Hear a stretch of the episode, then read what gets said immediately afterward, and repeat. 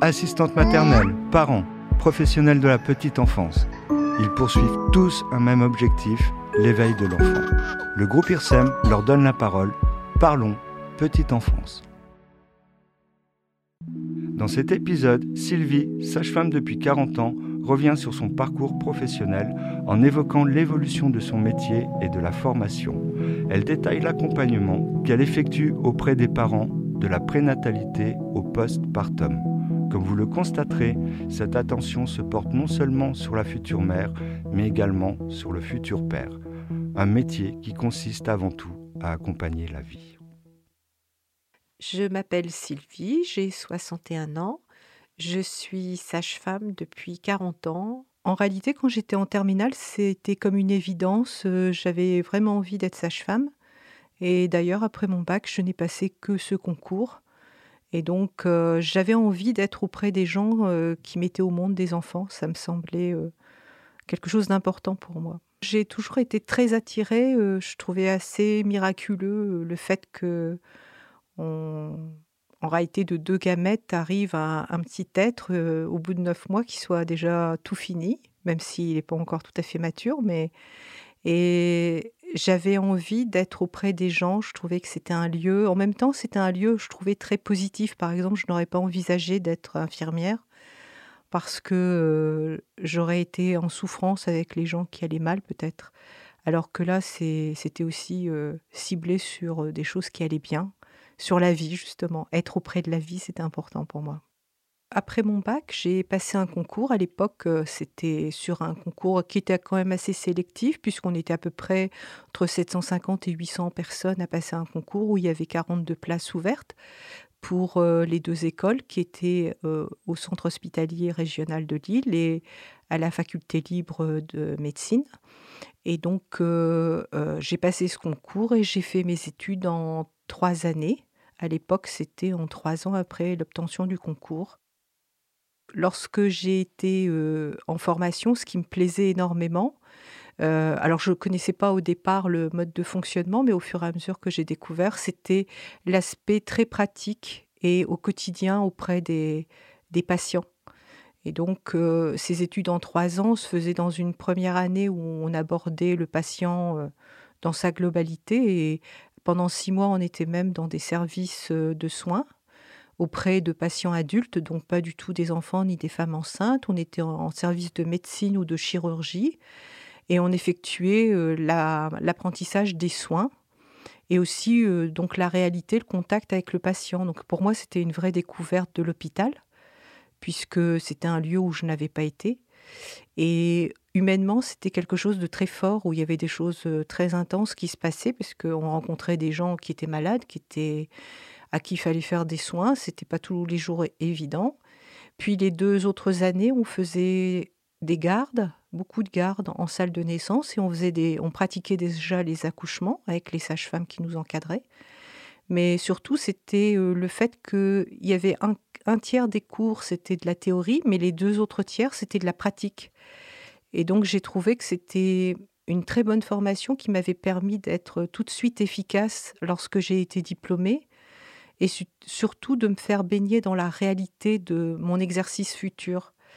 J'étais accompagnée par des sages-femmes, donc il y avait une forme de compagnonnage. C'était aussi, d'un point de vue humain, euh, appartenir à une corporation. Euh, et surtout, c'était aussi euh, découvrir.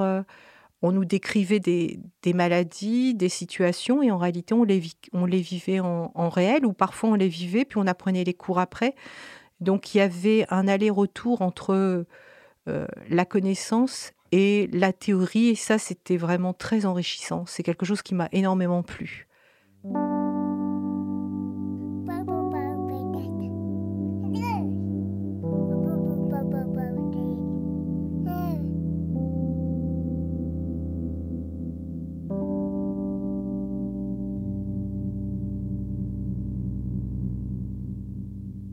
Aujourd'hui, la, formation des sages-femmes a beaucoup évolué par rapport à l'époque où j'ai fait mes études. Donc, il y a eu une première euh, phase où euh, on a ajouté une année de formation. Donc, les études se sont faites en quatre ans, toujours avec un recrutement par un concours sélectif, mais qui était juste euh, sur la profession, un concours que les gens passaient uniquement s'ils voulaient devenir sage-femme.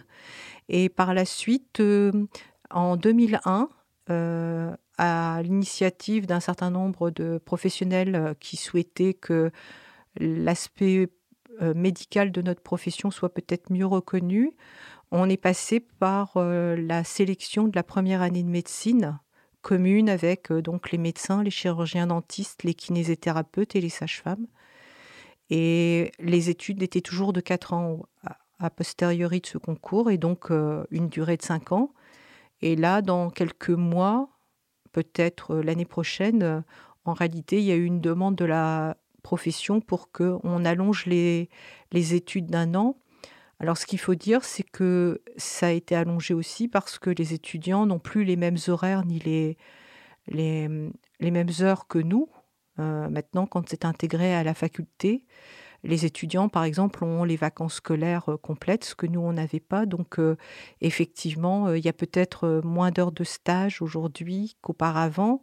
Et donc, peut-être que cette année qui va être ajoutée sera une année pré-professionnelle aussi, d'exercices peut-être différents. Je ne sais pas encore ce qui va y être mis. Aujourd'hui, au 1er janvier 2021, il y a 23 400 sages-femmes qui ont été recensées en France et 4,5% sont des hommes. Alors ces chiffres ont été augmentés à partir du moment où on est passé effectivement par le recrutement par la première année de médecine. On a un peu plus de garçons peut-être qui ont intégré les formations, mais bon, ça reste tout de même à la marge. Lorsque moi j'ai fait mes études, c'était interdit aux garçons. C'était aussi la même chose pour euh, les gens qui voulaient faire la spécialisation de péricultrice. C'était pas ouvert aux hommes. Et donc chez nous, ça s'est ouvert. Le concours a été ouvert aux hommes en, en 1982. L'exercice du métier euh, est défini par euh, le Code de la santé publique et on est défini comme une profession médicale à compétences définies parce que on a un cadre et donc, notre spécialité, on va dire que notre cœur de métier, c'est la femme et l'enfant qui vont bien. C'est tout ce qui est physiologie.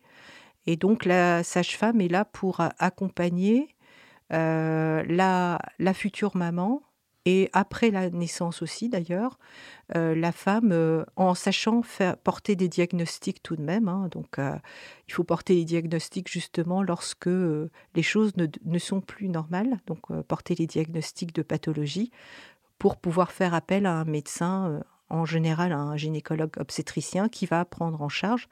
Alors, des sages-femmes travaillent aussi dans les secteurs justement d'hospitalisation pour les futures mamans qui présentent des problèmes et elles les prennent en charge, mais donc euh, là, elles sont plus autonomes, elles sont sous la conduite de médecins, mais donc elles connaissent la prise en charge, entre autres, de ces pathologies. Et donc on, est là pour porter des diagnostics, on peut aussi prescrire des, euh, des traitements à destination des femmes enceintes. On peut prescrire et faire des vaccinations à la femme enceinte, à la femme qui a accouché, à l'enfant et même aussi à l'entourage pour certaines maladies. Donc il y a des décrets qui sont publiés et qui définissent euh, le cadre légal des sages-femmes. Donc c'est un métier qui est réglementé, mais donc on a une compétence médicale avec prescription, appartenance à un ordre, et donc on va dire que on accompagne euh, la femme. Et plus généralement, quand je dis qu'on accompagne la femme, c'est parce qu'il y a un versant aussi gynécologique qui a été rajouté aux sages-femmes ces dernières années où on peut faire aussi du suivi au cours de la vie gynécologique euh, des femmes, pratiquer les frottis par exemple, de dépistage, mais aussi faire la prescription de la contraception. Et donc on peut suivre une femme tout au long de son parcours et quand elle est enceinte, s'occuper d'elle aussi. Voilà.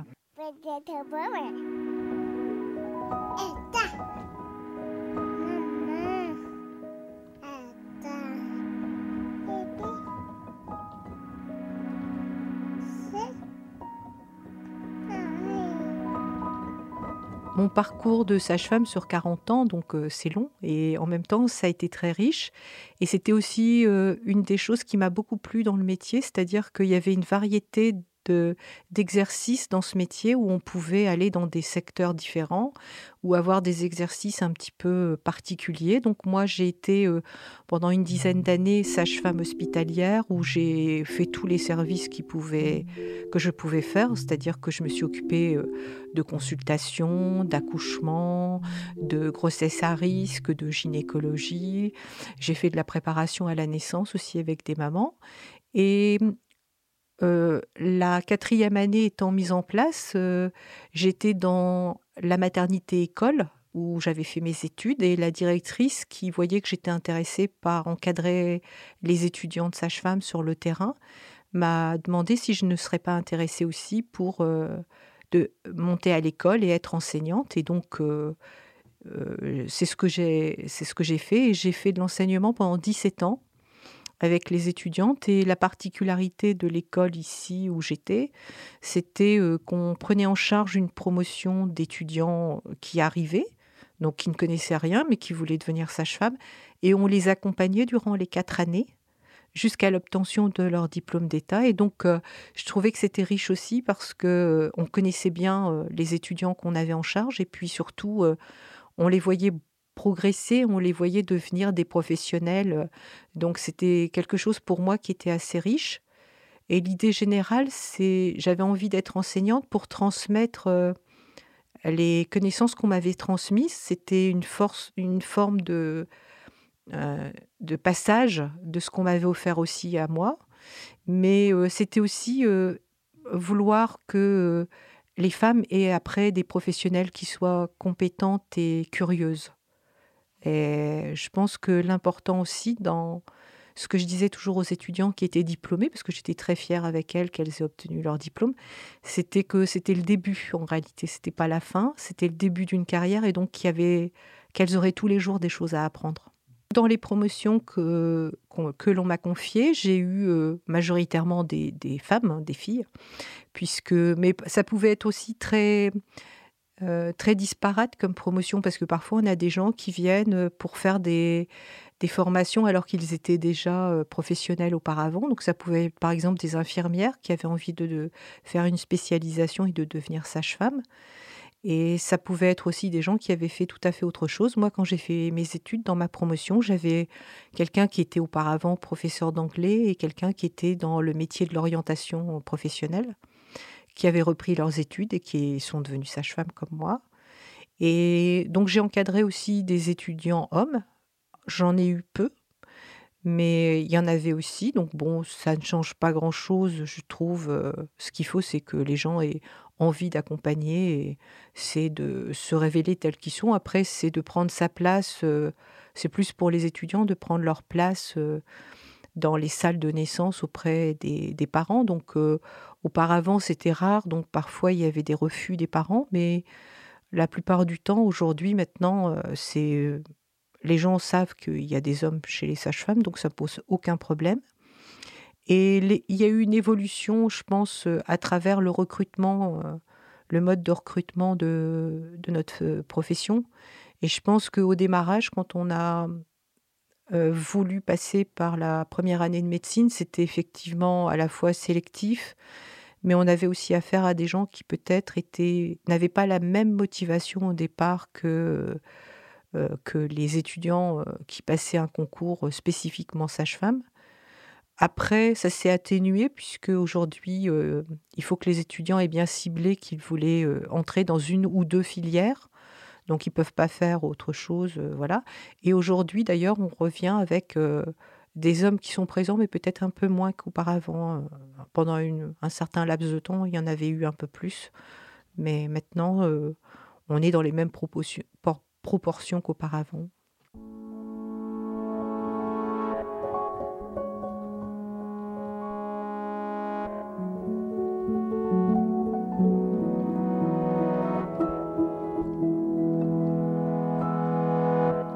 Ma carrière, après avoir été enseignante, euh, j'ai changé d'orientation et j'ai travaillé dans des équipes de recherche qui se trouve au CHR. Donc, je faisais de la recherche clinique et avec des, des patientes que je pouvais.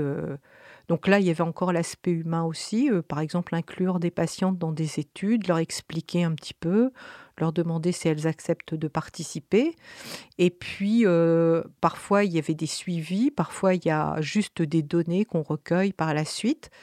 Et donc aujourd'hui, c'est aussi un pan que les sages-femmes essaient d'investir davantage, la recherche, pour aussi, aussi arriver à se faire connaître et mmh, montrer les compétences qu'on peut avoir. Donc en fin de cursus, on doit, les étudiants doivent rédiger un mémoire de recherche pour obtenir leur diplôme d'État. Et donc on les initie déjà à l'aspect recherche.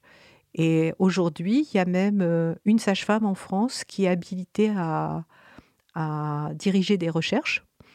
Et puis, euh, il y a aussi euh, d'autres chercheurs qui sont souvent dans des équipes de l'INSERM autour de tout ce qui est périnatalité et qui permettent de faire avancer dans certains domaines. Alors, ça peut être la prématurité, mais il y a aussi des recherches sur des choses qui sont mises en place pour évaluer si effectivement c'est quelque chose qui peut être, on va dire, favorable à l'évolution de la prise en charge des patientes. Dans le domaine de l'obstétrique, de la pédiatrie, de la gynécologie, il y a encore énormément de choses qu'on peut découvrir, même si par rapport à l'époque où j'ai fait mes études, il y a énormément de prises en charge qui ont évolué, qui ont changé. Ça aussi, c'est quelque chose quand on est dans le métier de la santé qu'on doit prendre en compte.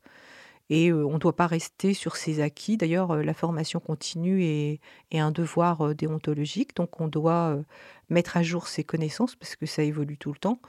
Mais donc, il y a énormément de choses qu'on peut faire. Par exemple, aujourd'hui, un exemple simple, on sait comment déclencher un, accouchement quand on doit le faire. Donc, on connaît des médicaments qui permettent de, déclencher des contractions chez une femme qui n'en avait pas, mais on ignore toujours par quel motif et pourquoi une femme va se mettre en travail spontanément, pourquoi certaines vont le faire euh, le jour du terme, pourquoi certaines autres vont le faire après le terme ou avant le terme.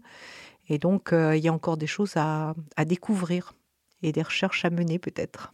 L'évolution du métier de sage-femme euh, est important parce que Bon, il répond déjà à des demandes, on va dire, de progression dans les connaissances. Hein, donc là, voilà, avec des, choses qu'il a fallu mettre en place, des cours supplémentaires ou des heures en plus pour parler de certaines, certaines anomalies durant la grossesse, parce qu'on a progressé dans les connaissances. Mais euh, par exemple, l'échographie, c'est des choses aussi aujourd'hui que les étudiants doivent faire, alors qu'auparavant, peut-être, euh, ce n'était pas euh, une pratique qu'on avait de façon courante. Mais c'est aussi une évolution qui a lieu avec la société et les demandes et une réalité qu'on a aujourd'hui, que tout le monde connaît aujourd'hui, avec l'évolution des professions de santé. Donc, chez les gynécologues obstétriciens, c'est un métier euh, d'urgence, donc ouvert 24 heures sur 24 avec des gardes comme pour les sages-femmes. Et donc c'est vrai aussi qu'on a eu euh, un nombre d'obstétriciens qui a baissé avec euh, des gynécologues aussi qui étaient peut-être moins présents, des femmes qui se plaignaient de ne pas avoir accès à un recours à un spécialiste pour les prendre en charge. Et donc, par exemple, on a vu que la prise en charge gynécologique a été attribué aussi aux sages-femmes parce qu'on a des connaissances et des compétences et que donc on pouvait aussi venir euh, en complément des gynécologues pour pouvoir assumer un suivi euh, plus facile d'accès pour euh, l'ensemble des femmes. Les sages-femmes interviennent aussi, aussi dans l'aide médicale à la procréation, puisque on a de plus en plus de couples qui présentent une infertilité et donc, il y a de plus en plus de demandes. Donc, les sages-femmes participent aussi à, cette pratique. Ensuite, elles participent aussi, elles ont aujourd'hui la possibilité d'accompagner une femme qui, serait demandeuse d'une interruption volontaire de grossesse par médicament. Donc, et là encore, les sages-femmes, on va dire, pallient à un manque parce que si ce n'est pas le cas, par exemple, dans notre région, il y a quand même des lieux en France où les femmes ne peuvent plus avoir accès dans les temps à l'interruption volontaire de grossesse parce qu'on manque de praticiens. Et donc, les sages-femmes peuvent aussi aider les femmes tout au long de leur vie. J'ai un contact facile avec les gens et quand j'ai dit que j'étais sage-femme autour de moi, bon, j'en fais pas une publicité, mais parfois quand dans la discussion les gens peuvent me demander, ça a été toujours l'opportunité pour que des gens me fassent des confidences. Et je pense que c'est un métier qui, alors peut-être aussi ça dépend de la personne, hein, mais qui donne sur l'intime souvent des gens, parce que bon, bah, les gens ont des souvenirs des naissances de leurs enfants, ou ils se posent des questions, ou parfois ils ont été très contents, ou parfois ils n'ont pas été contents, mais le fait de rencontrer quelqu'un et de pouvoir dialoguer, Parfois, ils ont aussi des explications peut-être qu'ils n'avaient pas eu avant ou en tout cas, moi, je suis fière de mon métier parce que je l'ai choisi. J'en fais pas de la publicité. Je pense qu'il faut le faire parce qu'on a envie de le faire. Mais euh, je... c'est surtout autour de moi où moi j'ai accouché toutes mes amies, les gens de ma famille. Et euh, j'ai été très heureuse de me... quand ils m'ont dit ben, c'était un beau cadeau pour nous parce que ça reste un très beau souvenir. Et c'était ça le plus important pour moi.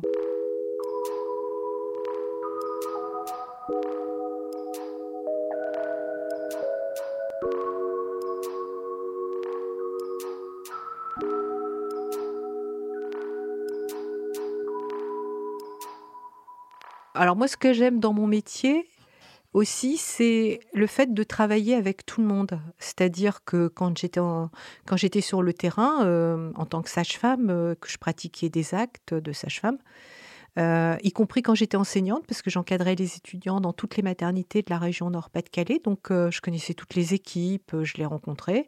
Et puis, je continuais à faire des accouchements en encadrant les étudiantes, hein, même si ce n'était pas moi qui le faisais exactement. Mais ce que j'ai aimé aussi, c'était la rencontre de d'autres métiers. C'est-à-dire que la sage-femme, elle ne travaille pas toute seule dans son coin. C'est pas possible. Alors, on est autonome, on fait des tas de choses soi-même, mais on peut avoir un dialogue personnalisé pendant la consultation avec le couple, mais en même temps, dans le travail, on travaille avec tout le monde, c'est-à-dire qu'on a besoin des, obstétriciens parce que quand il y a une anomalie, ils vont nous aider. On a besoin des anesthésistes parce que c'est eux qui posent les péridurales, qui font les anesthésies générales quand on a besoin en urgence. Et puis on travaille aussi avec les pédiatres pour les enfants. Et on travaille avec des auxiliaires de puriculture, avec des puricultrices, avec des infirmières. Et quand j'étais enseignante, je rencontrais aussi des tas de gens qui venaient d'horizons différentes, dans les sciences humaines et sociales, par exemple, qui venaient parler d'anthropologie de la naissance, qui venaient parler euh, de sociologie aussi parfois ou de psycho. Donc c'était des psychologues euh, et ou des psychiatres aussi sur la dépression, sur les choses comme ça. Et donc euh, je trouve que ça a été d'une grande richesse pour moi la rencontre de tous les gens.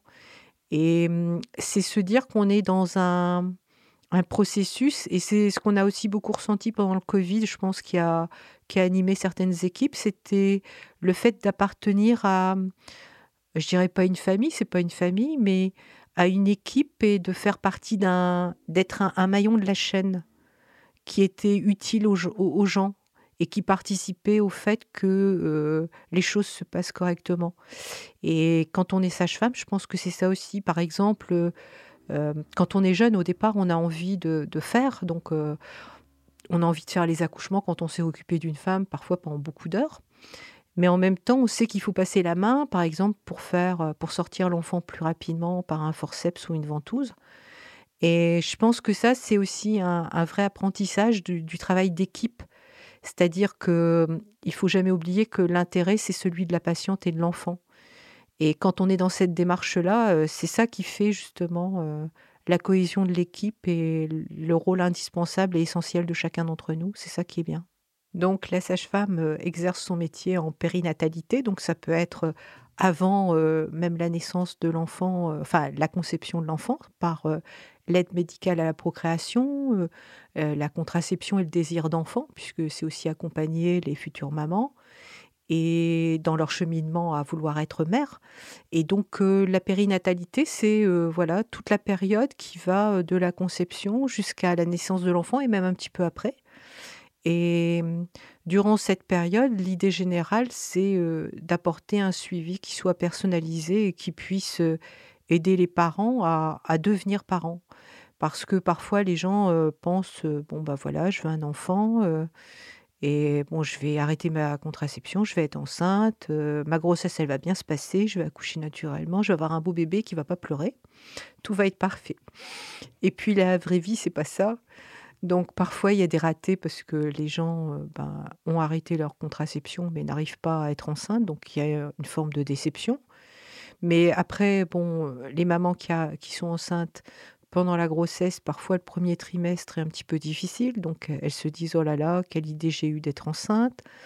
Et puis, alors le deuxième en général, le deuxième trimestre est quand même plus calme. Et puis le troisième, il y a des mamans parfois qui angoissent à l'idée d'accoucher ou qui voilà. Et puis, il y a le fait de devenir parent. Là, c'est tout un travail psychique qui se fait pour les deux parents. Hein. Le, père, l'autre parent est concerné aussi parce que. Et parfois, les, les, gens sont pressés, ils disent Je voudrais déjà qu'il soit là, mais moi, je pense que neuf mois, c'est déjà un miracle de voir comment, en neuf mois, on construit un petit être qui est si parfait quand il naît. Et puis aussi, c'est neuf mois pour se préparer à, prendre une place qu'on n'a parfois pas encore eue, ou une place qui va être différente par rapport à l'autre enfant qu'on avait qu'on a déjà eu. Et donc euh, c'est un cheminement important pour euh, devenir euh, réellement parent. Et là aussi, parfois, c'est entendre ce qui n'est pas dit.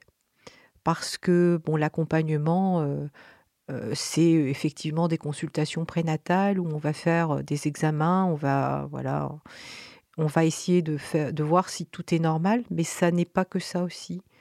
Parfois, il faut, quand on connaît les patientes, il faut voir justement que peut-être elles, ne sont pas comme d'habitude ou que elles ont peut-être des questions qu'elles n'ont pas posées. Il faut leur laisser le temps aussi. Et aujourd'hui, c'est pas toujours facile parce que tout est chronométré, la vie va très vite.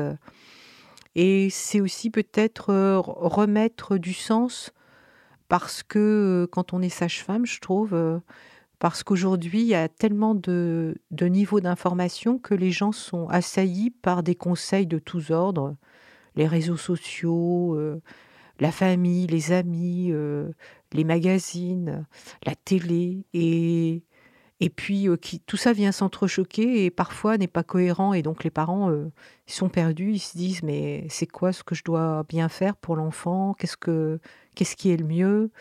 Et donc c'est vraiment, je pense, la sage-femme est là pour accompagner, c'est le beau mot, c'est faire un, parcours avec les parents. En même temps, il y a aussi un suivi médical qui doit avoir lieu pour rassurer à la fois d'abord les parents, puis aussi les professionnels de savoir que tout évolue correctement. Donc en France, il y a un suivi qui est pris en charge totalement pour la femme enceinte et qui lui permet d'avoir une visite prénatale tous les mois pendant la jusqu'à la naissance, puis qui il y aura la naissance donc un séjour en maternité avec un accompagnement, des sorties plus précoces aujourd'hui, puisque les mamans restent en moyenne deux à trois jours, et un retour à la maison avec à nouveau une visite qui vient d'être instaurée euh, en post, ce qu'on appelle en postpartum, donc après la naissance, un petit peu à distance, pour voir aussi si les parents, euh, entre guillemets, euh, font face à leur nouvelle vie, et aussi si ils sont pas déprimés, fatigués, comment on pourrait les aider parce qu'aujourd'hui, on sait qu'il y a un taux de dépression du postpartum qui est importante chez les mamans, mais aussi chez les papas. Et donc, on veut prévenir ces risques en, accompagnement, en accompagnant encore davantage les parents. Et donc, tous ces rendez-vous sont notifiés dans un, carnet de, maternité, un carnet de grossesse. Mais aujourd'hui, l'idée aussi générale, c'est de le partager entre tous les professionnels. Donc c'est la maman qui est détentrice de ce dossier, enfin pour la région où je, travaille. Et donc c'est le même dossier pour tous les gens, tous les professionnels. Et puis une fois qu'il est ouvert, ben, la maman va d'un interlocuteur à un autre avec ce dossier Ce qui fait qu'il y a un échange aussi des connaissances du suivi de grossesse, que ce soit pour le médecin traitant ou pour le pédiatre qui verrait d'autres enfants de la, famille. Enfin, donc voilà. Donc en tout cas, tout le monde est, est le suivi est bien notifié aussi pour qu'on ait une traçabilité de tout ce qu'on a fait.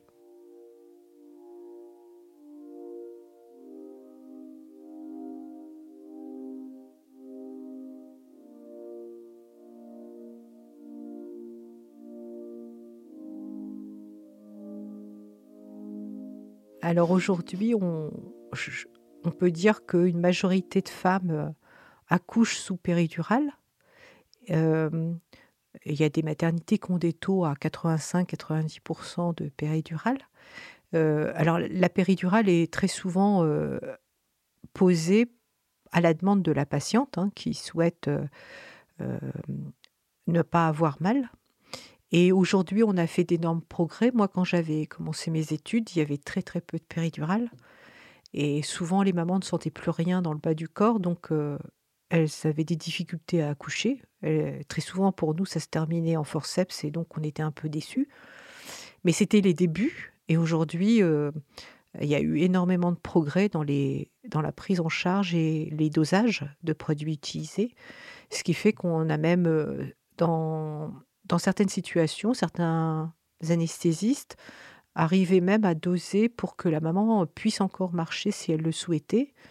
Donc bon, là, c'est des situations assez particulières. Il y a peu, peu de professionnels qui le font.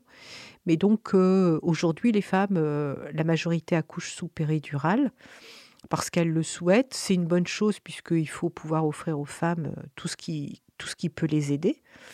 Et en même temps, actuellement, on revoit comment un retour à ce qu'on appelle un accouchement plus physiologique ou plus naturel et on a un certain nombre de personnes connues qui, d'ailleurs, dans les, dans les médias, racontent leur accouchement à domicile avec une sage-femme et sans péridurale.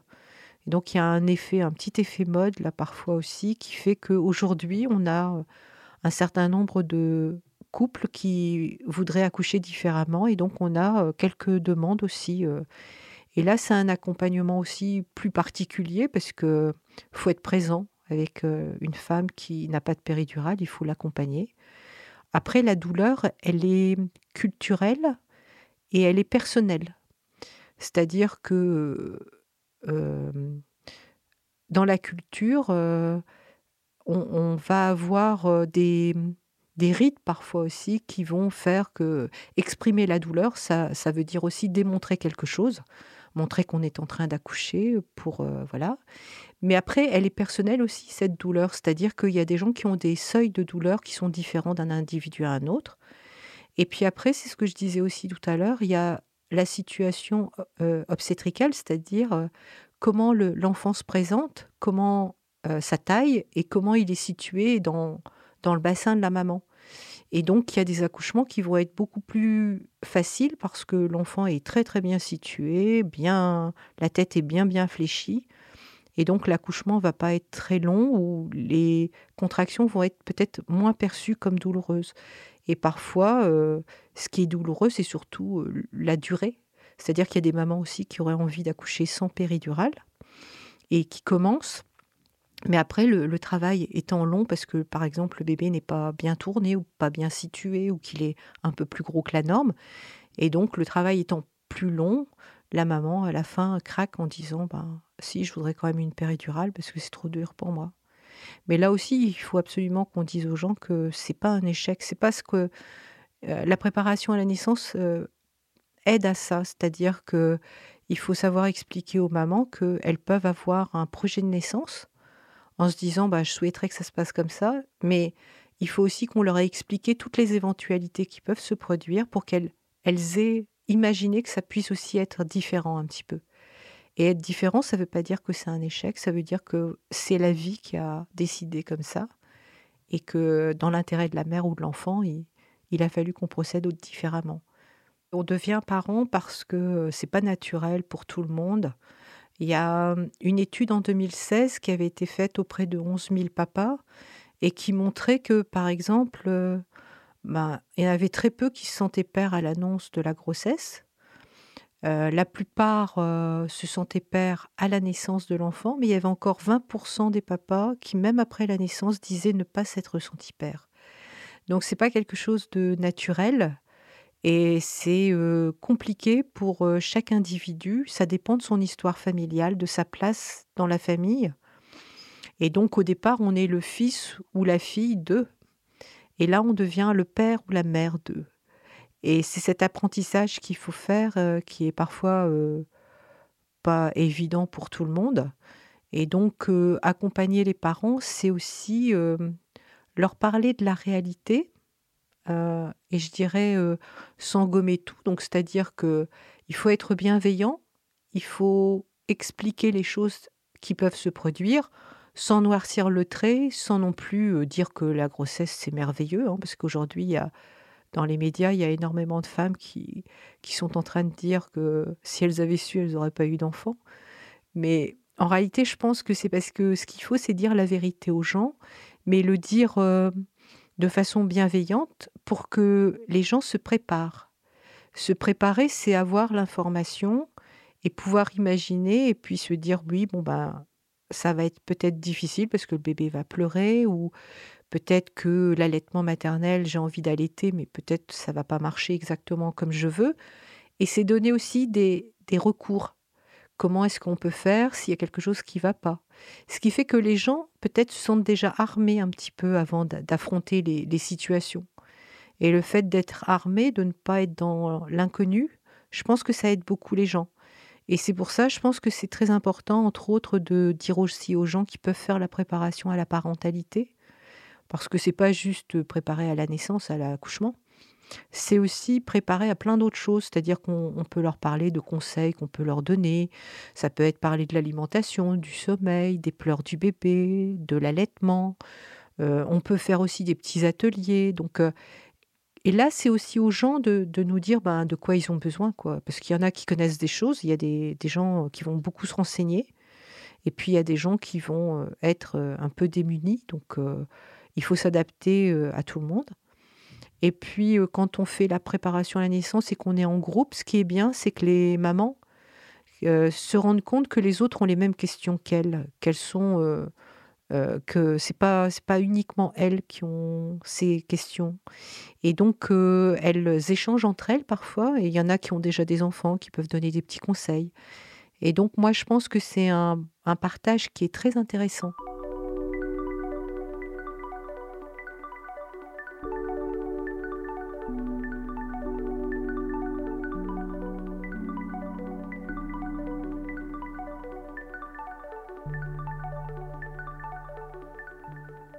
Actuellement, j'ai vu plusieurs témoignages de mamans qui disent Ah, si j'avais su, mais bon, l'enfant a déjà quelques années, si j'avais su, j'aurais pas eu d'enfant parce que c'est compliqué. Alors, avoir des enfants, ça veut dire prendre du temps. On est dans une société qui va très vite, où tout le monde a des réponses à tout par son smartphone, par Internet, euh, ou quand on veut une pizza, on se la fait livrer en cinq minutes. Et quand on a un enfant, il faut énormément de patience, il faut. Euh, on n'est plus dans le même temps. Les enfants, ils ont besoin de temps pour apprendre, ils ont besoin de répétition, ils ont besoin d'attention, ils ont besoin qu'on soit avec eux. Et ça, c'est très important pour le développement des, enfants dans la toute petite enfance. Et moi, j'ai vu beaucoup de gens euh, qui voulaient être, euh, qui voulaient être parents, hein, qui, puisqu'aujourd'hui, il y a quand même euh, en France, les gens ont accès à la contraception qui est gratuite, voilà, qui est remboursée. Et donc la plupart du temps, les gens ont un désir d'enfant. Après, il y a des situations très rares. Moi, j'ai eu euh, des dénis de grossesse, c'est-à-dire des, gens qui ne savaient pas qu'elles étaient enceintes parce que elles ne pensaient pas l'être et qui viennent et qui accouchent. Et donc là, il y a une sidération parce que l'enfant qui naît euh, est un inconnu pour elles. C'est le temps de préparation dont on a parlé tout à l'heure qui n'a pas pu se faire. C'est-à-dire qu'elles n'ont jamais pensé euh, à un enfant.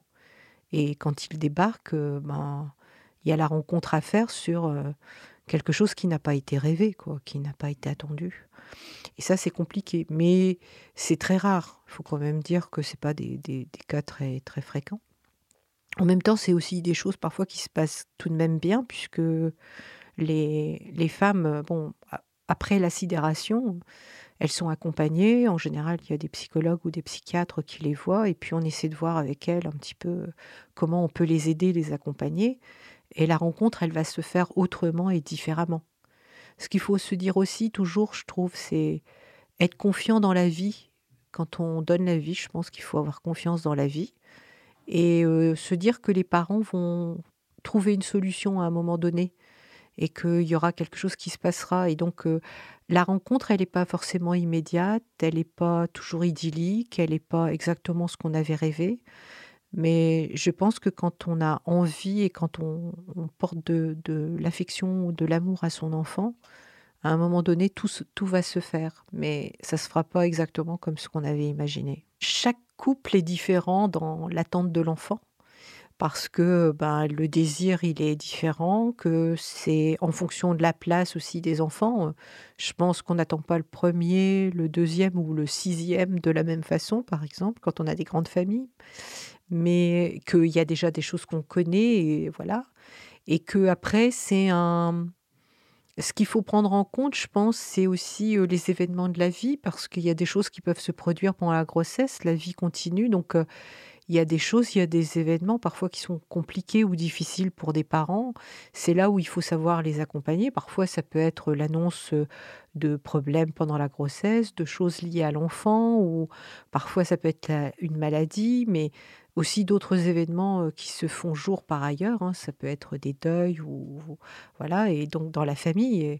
Et, mais en général, les gens qui il y a, un, aspect positif, c'est ce que je disais, quand on, donne la vie, ça veut dire qu'on on, a foi dans, l'avenir et qu'on a envie d'apporter quelque chose à, un petit être qu'on met au monde.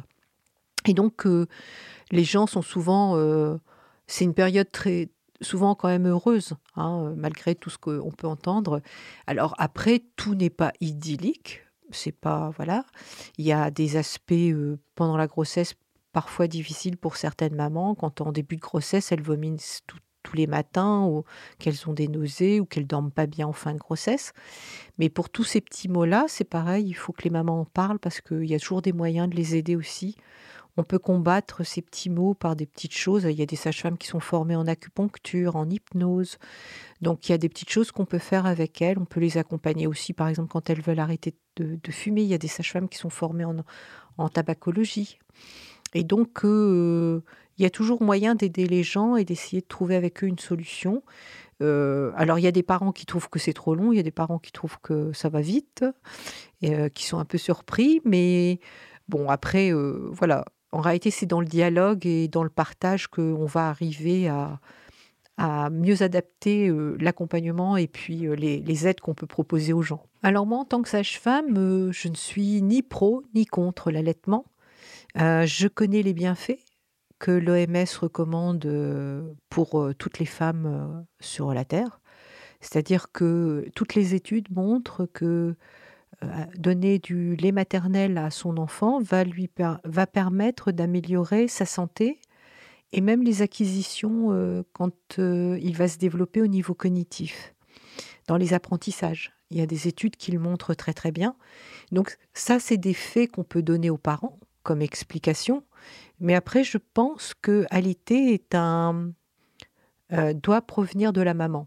Ça doit être une demande et ça doit être une volonté de la maman toutes les mamans euh, qui se sentent un peu obligées parce que la société, la famille, le corps médical leur dirait qu'il faut le faire, euh, c'est un allaitement qui va pas bien fonctionner. L'enfant va ressentir que peut-être euh, il y a une gêne de sa maman, il y a quelque chose qui se passe pas exactement comme ça devrait, et c'est peut-être un allaitement qui va pas toujours être efficace.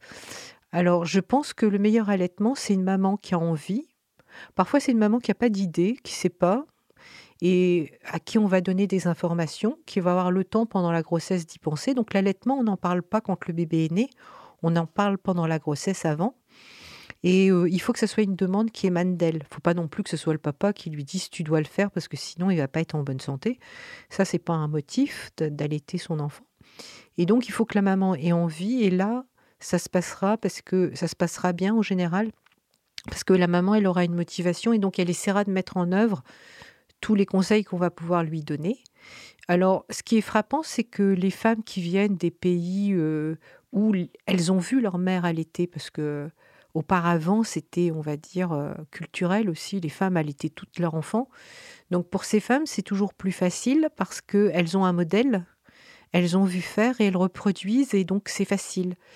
Et moi, ce que je remarque, c'est que dans nos cultures, euh, les gens intellectualisent beaucoup un geste qui est parfois très naturel et que c'est plus compliqué. Et donc, euh, il y a des mamans qui vont être inquiètes en disant euh, oui, mais je sais pas combien il prend, quantité, oui, mais j'ai pas de lait, ou est-ce que c'est la bonne position? Moi, je, je pense qu'il faut que une sage-femme qui accompagne l'allaitement, elle doit répondre à des questions, elle doit donner des conseils et elle doit aussi surtout valoriser les compétences de la maman.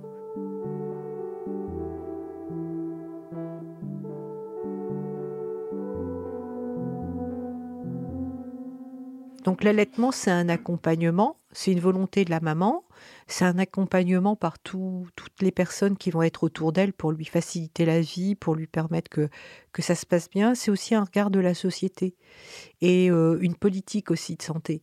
Parce que, par exemple, euh, les recommandations actuelles de l'OMS, c'est de dire qu'il faut un allaitement euh, unique pendant les six premiers mois de vie de l'enfant euh, et qu'après on peut faire un allaitement mixte par exemple ou un sevrage. Mais euh, donc ça c'est des recommandations d'un point de vue santé on va dire. Mais euh, en même temps la vie est compliquée pour les mamans par exemple qui doivent reprendre leur travail et qui euh, vont devoir tirer leur lait pour le, garder au réfrigérateur, au congélateur, pour pouvoir le donner à la, nounou ou à la crèche et qu'on puisse le donner euh, à l'enfant. Donc euh, il y a derrière toute une stratégie qui oblige quand même les mamans à parfois faire beaucoup de choses pour juste avoir l'envie d'allaiter son enfant. Et donc, je pense aussi que dans les pays nordiques, par exemple, on a des taux d'allaitement très importants, mais avec des congés euh, parentaux qui sont importants pour la mère et le père, et donc euh, peut-être une facilité dans, la vie du quotidien qui est plus aisée pour ces, pour ces populations-là que par exemple en France. Donc ça, c'est une réflexion aussi à avoir. Et puis aussi sur le regard que la société va mettre sur une femme qui allait en public, parce que récemment, il y avait eu euh, une femme qui avait été giflée par euh, euh, quelqu'un qui se trouvait dans un lieu public où la maman avait donné le sein à son bébé de façon discrète, de toute façon. Et la maman avait été très choquée. Donc sur les réseaux sociaux, ça avait énormément débattu autour de ça. Mais c'est vrai aussi que la société doit concevoir que c'est un geste naturel et que euh, les femmes qui ont envie d'allaiter, il faut leur faciliter la vie, euh, quel que soit le lieu euh, et le moment. Aujourd'hui, on est sur ce qu'on appelle un allaitement à la demande, c'est-à-dire qu'on essaie de respecter les rythmes du bébé. donc la maternité où je travaille est, dans, les Hauts-de-France, il y en a énormément. Elle est labellisée IHAB, donc c'est hôpital initiative hôpital ami des bébés. Et donc l'idée générale, c'est de centrer les soins autour des besoins de l'enfant et de la famille. Donc c'est pas que l'allaitement, c'est aussi tout le reste, c'est-à-dire s'adapter au rythme et euh, faire en sorte que on respecte les rythmes de l'enfant au départ, parce que ben lui, euh, c'est aussi un, un, changement brutal pour lui quand il naît. Il passe d'un milieu aquatique à 37 degrés où il n'avait pas grand-chose à faire. Il était nourri logé, on va dire. Et puis là, il doit se débrouiller un peu tout seul pour plein de choses. Donc il doit prendre ses marques ses fonctions sont en train de se mettre en place et puis euh, il lui faut du temps pour que justement euh, tout se fasse calmement. Donc euh, il va au début peut-être réclamer beaucoup ou dormir beaucoup. Et donc là, il va falloir que la maman s'adapte progressivement. Mais en tout cas, il faut aussi se donner confiance et puis respecter le rythme du bébé. En général, les gens y arrivent. Alors quand on dit qu'on fait un allaitement à la demande, c'est à la fois sur le nombre de tétés et le rythme. En même temps, il faut savoir qu'un bébé, quand il tète, il dépense de l'énergie. Donc, il euh, ne faut pas non plus qu'il soit toutes les demi-heures au sein. Euh, là, c'est pas efficace ni pour lui ni pour la maman. Mais euh, ce qui est important pour la maman, c'est qu'elle ait une bonne position pour que l'enfant ne lui provoque pas de douleur au niveau du sein. Et puis, il, faut que, il faut respecter le rythme de l'enfant et après, il faut surveiller sa croissance. Donc un bébé qui, qui va euh, normalement euh, va euh, d'abord mouiller ses couches et avoir des selles jaunes d'or qui vont montrer que tout est efficace, qu'il est en bonne santé. Et puis aussi, il va avoir une prise de poids qui va être harmonieuse et qui va, qui va faire que la maman ne soit pas inquiète. Et donc, après, euh, la maman s'adapte en fonction. Euh, voilà, chaque bébé euh, tète de façon très différente. Il y en a qui têtent très rapidement, qui s'essoufflent. Il y en a qui sont très lents, donc qui vont téter pendant longtemps. Concernant justement bon, cette arrivée du bébé, l'allaitement, dans le postpartum, il peut y avoir aussi un petit épisode de passage à vide et je pense qu'il est important que d'informer les familles, parce qu'aujourd'hui on entend énormément parler de dépression du postpartum, qui n'est pas négligeable hein, et qu'il faut prendre en charge. Mais parfois peut-être qu'on mélange beaucoup de choses. Ce qui est important à voir, c'est que il y a énormément, il va y avoir 80% des femmes qui vont avoir accouché, qui vont avoir un petit coup de déprime dans les jours qui, suivent la naissance. C'est parfois des mamans à qui on va dire juste une petite phrase toute bête dans la chambre et qui vont se mettre à pleurer sans motif. On ne comprend pas, on se dit tiens. Et donc ça, c'est dû à quelque chose qui est normal. C'est la chute des hormones euh, qui imprégnaient la maman pendant toute la grossesse. Donc au début de la grossesse, ça les fait dormir beaucoup, ces hormones. Et euh, là, euh, quand elles chutent, la maman va se sentir triste, et donc cet épisode, il est à différencier avec la dépression du postpartum parce qu'il va être transitoire, c'est-à-dire que ça va durer quelques jours, pas plus d'une semaine en général, où la maman va se sentir à la fois fatiguée. Alors c'est normal parce que souvent les mamans, euh, quand elles viennent d'accoucher, même quand elles sont fatiguées, elles continuent à regarder leur, bébé qui dort dans le berceau.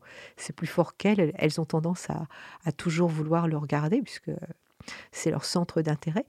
Et donc, euh, ces mamans qui vont être fatiguées avec la baisse des hormones vont avoir tendance à peut-être être tristes, euh, un peu désorientées et pas très bien dans leur peau. Mais c'est transitoire et ça va vite passer. Puis après, elles vont reprendre confiance en elles. Une maman qui va avoir une dépression du postpartum, ça va durer dans le temps. Au bout de 15 jours, cet épisode qui était un peu euh, triste euh, ne va pas s'estomper et c'est une maman qui va surtout perdre confiance. C'est un des signes les plus importants. Elle, va, elle ne va plus avoir confiance en elle. Elle va avoir peur de faire mal à son bébé ou de ne pas être à la hauteur. Et donc, euh, elle va se dévaloriser en tant que mère et avoir tendance à, à être à la fois triste, désorientée par rapport à l'enfant et là, c'est l'entourage qui peut le voir. Et par contre, ce qu'il faut dire aussi aux mamans, c'est qu'une dépression du postpartum, ça se traite très bien avec un traitement. Hein. On peut prendre des anxiolytiques qui sont compatibles avec l'allaitement maternel. On peut avoir des antidépresseurs, mais il faut que cette maman ait été vue par un professionnel de santé. Son médecin généraliste, c'est très bien, s'il la connaît bien, et que la famille puisse entourer cette maman. C'est-à-dire qu'on puisse la soulager sur plein de choses, pour qu'elle puisse se concentrer sur elle et sur son bébé et qu'elle puisse reprendre confiance en elle. C'est ça qui est le plus important. Et donc c'est un épisode qui peut bien se terminer. Et il faut aussi penser que ça peut arriver au papa. Alors parfois la maman va bien avec son bébé, elle se rend pas compte, mais à côté le papa se replie un peu sur lui. Et c'est pareil, il n'arrive pas à trouver sa place de père, il sait pas ce qu'il doit faire, comment il doit faire. Ça peut être par exemple le papa qui, la maman va tendre l'enfant pour qu'il prenne dans ses bras, qui va dire ah bah non, je me sens pas capable. Et donc euh, parfois, euh, en étant en plus euh, peut-être triste et, et plus trop dans la communication, donc là aussi le papa doit être traité, doit être pris en charge aussi. Et ce qui est important, c'est donc de prendre en charge les parents pour les soulager parce que c'est pas normal d'être dépressif, mais aussi parce que ça c'est important dans le développement de l'enfant l'enfant va percevoir très vite euh, que c'est sa mère, par exemple, ou son père euh, ne vont pas bien. Et les interactions avec l'enfant vont être réduites. C'est un enfant parfois qui va peut-être ne plus vraiment réclamer, ne plus trop pleurer parce qu'il va sentir qu'effectivement, euh, il n'y a pas de réponse toujours à ses demandes. Et donc, ça peut avoir un impact sur le développement de l'enfant. C'est pour ça que c'est important de privilégier la relation entre les parents et l'enfant en prenant en charge euh, les parents.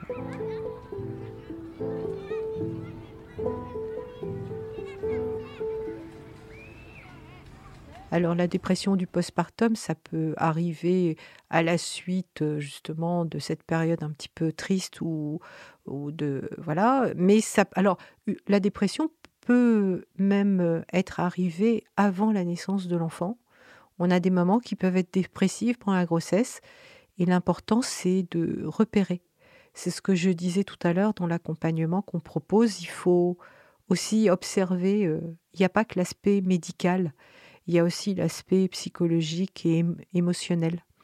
Et on a des mamans. Alors, je pense que ce qui est important, c'est de faire un repérage très précoce parce que euh, on a par exemple des gens qui ont déjà fait des dépressions. On a des mamans qui peuvent déjà avoir fait une dépression du postpartum lors d'une première naissance. On peut avoir aussi euh, quelqu'un dans la famille qui a déjà fait une dépression du postpartum. Et puis après, il y a des critères aussi qu'on sait euh, être plutôt défavorable pour certaines femmes. Par exemple, les mamans qui sont isolées, qui se retrouvent seules à, attendre cet enfant, c'est des mamans qui sont plus à risque, ou les gens qui vont avoir euh, pendant la grossesse des, euh, des fractures, ça veut dire par exemple ça peut être une séparation, ça peut être un deuil, ça peut être l'annonce d'un handicap ou une maladie ou une hospitalisation. Donc euh, c'est des épisodes de fragilisation chez des gens qui peut-être avaient un terrain déjà favorable à, la dépression. Et ce qu'il faut, c'est qu'on puisse faire des repérages très précoces euh, lorsqu'on suit les gens et les aider pour que euh, justement ils ne soient pas dépressifs. Après, la dépression, euh, si elle doit arriver, elle va arriver à, différentes étapes en fonction de l'histoire de chacun. Mais l'idée générale, c'est qu'elle doit être prise en charge, qu'on ne doit pas laisser les gens en souffrance. Ben, être parent, ça veut dire que moi j'ai dit tout à l'heure qu'on croyait en l'avenir parce que on, met sur la Terre euh, un nouveau petit être humain. Ça veut dire qu'on a confiance, je pense, quand même dans l'avenir. Ça veut dire aussi que euh, c'est d'abord euh, partie d'une histoire d'amour, souvent quand même. Hein. C'est l'émanation aussi d'un couple. Donc c'est un désir d'enfant. Alors quand j'étais plus jeune et qu'on avait les cours sur justement la psychologie, on nous disait qu'il y avait trois choses qui devaient rentrer en, en cohérence pour euh, que tout se passe bien, il fallait euh, euh, vouloir savoir qu'on n'était pas infertile, avoir un désir de grossesse, mais aussi avoir un désir d'enfant. C'est les trois qui doivent rentrer en, cohérence pour qu'il y ait un déroulement qui soit plutôt favorable. Et donc, c'est vrai que avoir un enfant, c'est aussi quelque chose qu'on rêve et qu'on idéalise parfois, et la réalité, elle est un peu différente. Et donc, euh, je pense que être parent, c'est aussi se préparer euh, et puis se projeter dans l'avenir, pas uniquement euh, parce qu'il va être bébé, mais après il va grandir. À l'adolescence, ce sera d'autres problèmes. Quand ils seront adultes, c'est encore d'autres soucis pour les parents. Et ça veut dire aussi, surtout pour moi, c'est on est parent à vie. Et donc, ça veut dire que c'est sur le temps long. On n'est pas parent juste pendant la, grossesse et, la naissance et après pendant les étapes où l'enfant a vraiment besoin de nous parce que là, il ne peut pas survivre. Mais même après, et même quand on est âgé, on a toujours besoin de ses parents. Et les parents doivent toujours s'occuper de leurs enfants. Parlons petite enfance, un podcast du groupe IRSEM.